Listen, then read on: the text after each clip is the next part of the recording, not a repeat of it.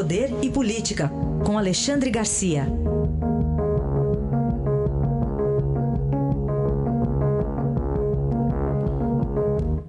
Alexandre, bom dia.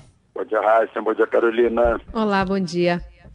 Alexandre, estou diante aqui de umas fotos que eu estou vendo, fotos reluzentes aqui, viu? Ouro e diamante de Sérgio Cabral. Eu imagino que os teus olhos também estão reluzindo. Estão, estão, estão brilhando demais aqui nos meus é, olhos. Só, só, um desses brilhantes está avaliado em 308 mil. Mas pelo reluzir dos meus olhos, acho que até vale mais. Né? Agora, imaginar que o sujeito garimpou tudo isso como governador do Rio de Janeiro. Imagina só, né? o seu Sérgio Cabral. Cinco barras de ouro, 15 brilhantes, e, e indo, indo a leilão, né? Ele fazendo festas em Paris, dançando, uh, de certa forma, uh, gozando com o contribuinte brasileiro, né? com as contas do público brasileiro. Mas, enfim, para que as pessoas não pensem que o crime compensa, ele está na cadeia, cumprindo pena num total de 281 anos, e como não há pena de prisão perpétua no Brasil, uh, a pena máxima é de 30 anos de, de reclusão, né? mas merecida. E que bom se servisse de exemplo para os outros, né? que nesse momento devem estar fazendo alguma coisa contra o contribuinte brasileiro, aproveitando-se aí de algum contrato, de, de, de alguma operação aí que está tão liberada nessas nessa época de, de Covid. Falemos também do Supremo e as comunidades cariocas entregues a bandidos, Alexandre. Pois é, as comunidades, né, que diz a nossa nova língua, né, é, esses lugares do Rio de Janeiro, é, é se tornaram, assim, santuários da bandidagem, graças a uma liminar do ministro Fachin concedida a uma ação do Partido Socialista Brasileiro. A polícia não pode entrar nas comunidades. Né? Eu lembro de filmes de polícia e bandido, em que o bandido lá nos Estados Unidos atravessava a fronteira para o México e os cavalos do xerife tinham que parar ali na linha da fronteira porque não pode entrar. O bandido estava tava, uh, uh, protegido no santuário. Né?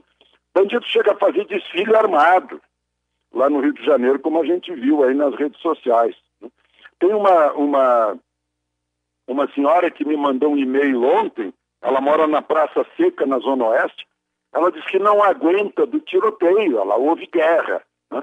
E certamente não é tiroteio entre bandido e polícia, né? é entre bandido e bandido, ou seja, não resolveu nada impedir que a polícia entrasse.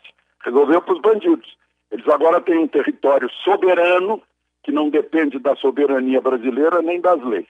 Eu estou falando nisso porque ontem foi dado o, o quarto voto nesse processo, né? uh, uh, o plenário examinando a liminar de Faquim. Faquim votou a favor de sua própria liminar, Lewandowski também, Rosa Weber também, e ontem o ministro Alexandre de Moraes votou contra, dizendo que é um absurdo, que é um absurdo que não se possa, que a, que a, que a justiça tenha que se meter para impedir que a polícia corra né, entre na, na, naqueles lugares atrás de bandido. Mas está 3 a 1 favorável aos bandidos. E em gabinete deputado, polícia pode entrar? É outra, é uma discussão que também envolve o Supremo. O Supremo já disse, né, é, em outras ocasiões, mas ainda está, um assunto ainda ficou pela metade, que é o seguinte, o, o, o deputado tem foro privilegiado que é o Supremo. Portanto, para entrar em gabinete de deputado, só um ministro do Supremo, só um juiz do Supremo pode assinar o mandado de busca e apreensão. Tá? Se o crime tiver sido praticado durante o mandato. Se for anterior ao mandato, aí pode o juiz de primeira instância, porque é um caso de primeira instância. E foi o caso da, da última busca e apreensão da, da deputada Rejane Dias, do PT do Piauí, primeira-dama do Piauí, aliás, mulher do governador. Ela era secretária de Educação quando teria havido esse desvio que está sendo, tá sendo investigado. Né? Desvio de dinheiro para educação básica. Que ironia, né? Recém ela votou a favor da renovação desse fundo para educação básica. Então, está é, legalizado. A Câmara está tá, tá contestando né, a entrada lá no gabinete do Paulinho da Força e dessa deputada Rejane Dias. Mas crimes cometidos antes do mandato é primeira instância mesmo, não tem foro privilegiado. Este foi Alexandre Garcia, que volta amanhã ao Jornal Eldorado. Obrigado, até amanhã. Até amanhã.